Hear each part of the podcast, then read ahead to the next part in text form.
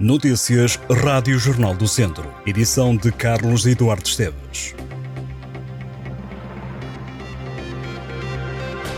Um homem de 43 anos foi detido em Viseu por suspeita de tráfico de droga. O homem foi abordado numa operação stop. Os agentes da autoridade apreenderam-lhe 112 doses individuais de cocaína e 21 doses individuais de heroína. As autoridades apreenderam ainda ao homem 340 euros que se acredita serem provenientes da venda da droga. O homem já foi presente a tribunal, ficou em prisão preventiva.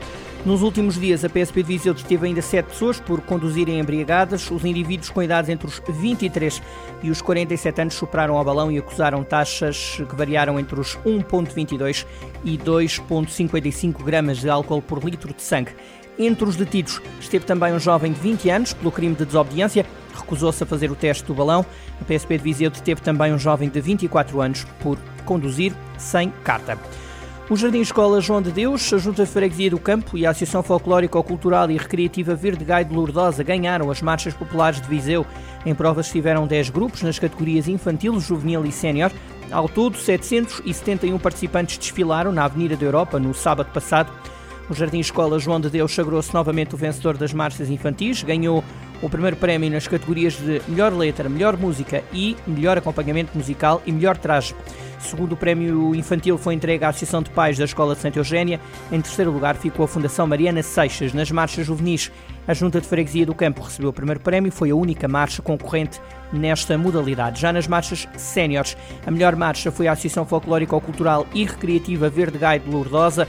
Ganhou os prémios de melhores adereços, melhor coreografia, melhor letra e ficou em segundo lugar na melhor música e acompanhamento musical e no melhor traje. O segundo prémio sénior foi entregue ao Centro Cultural do Campo, que tinha vencido as marchas no ano passado. Em terceiro lugar ficou o Centro Social, Cultural, Recreativo e Desportivo Leões da Beira.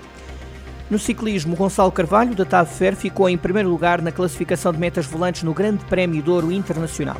Ao quilómetro 31 da corrida, um grupo de 11 corredores conseguiu vantagem sobre o pelotão, onde rodavam Angel Sanches e Gonçalo Amado, ambos da equipa de Mortágua. No final, Gonçalo Amado fechou a etapa em sétimo lugar, Angel foi décimo. Da equipa de Mortágua, destaque para o quinto lugar de Bruno Silva na classificação geral. A Fer conquistou também o quinto lugar na classificação por equipas. A cidade de Lamego recebeu a etapa final do Grande Prémio de Ciclismo Douro Internacional. A prova teve como pano de fundo o Santuário da Nossa Senhora dos Remédios. No final, o presidente da Câmara de Lamego, Francisco Lopes, referiu que o Grande Prémio de Ciclismo Douro Internacional deu um contributo importante para a dinâmica da promoção desportiva de Lamego. A empresa de reboques Lessie Trailer abriu no Conselho de Mangualde a primeira base de serviço pós-venda em Portugal. A fabricante espanhola vai reparar todo o tipo de chassis e carrocerias de todas as marcas no novo espaço localizado no cruzamento de Água Levada, na Estrada Nacional 234. A Lessie Trailer investiu cerca de 3 milhões de euros na construção da nova base, que passa a ser a sétima da empresa, que é a líder ibérica no setor da montagem de carrocerias e que mantém outras bases do género em Espanha e em França. O investimento implicou a criação de 20 postos postos de trabalho, mas há um potencial para empregar até 50 pessoas.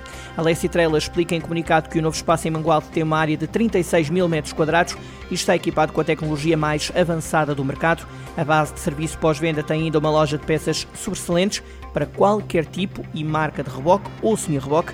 Com esta abertura, a Lacey Trailer continua o processo de expansão internacional. É hoje uma das maiores marcas de carrocerias no mercado português.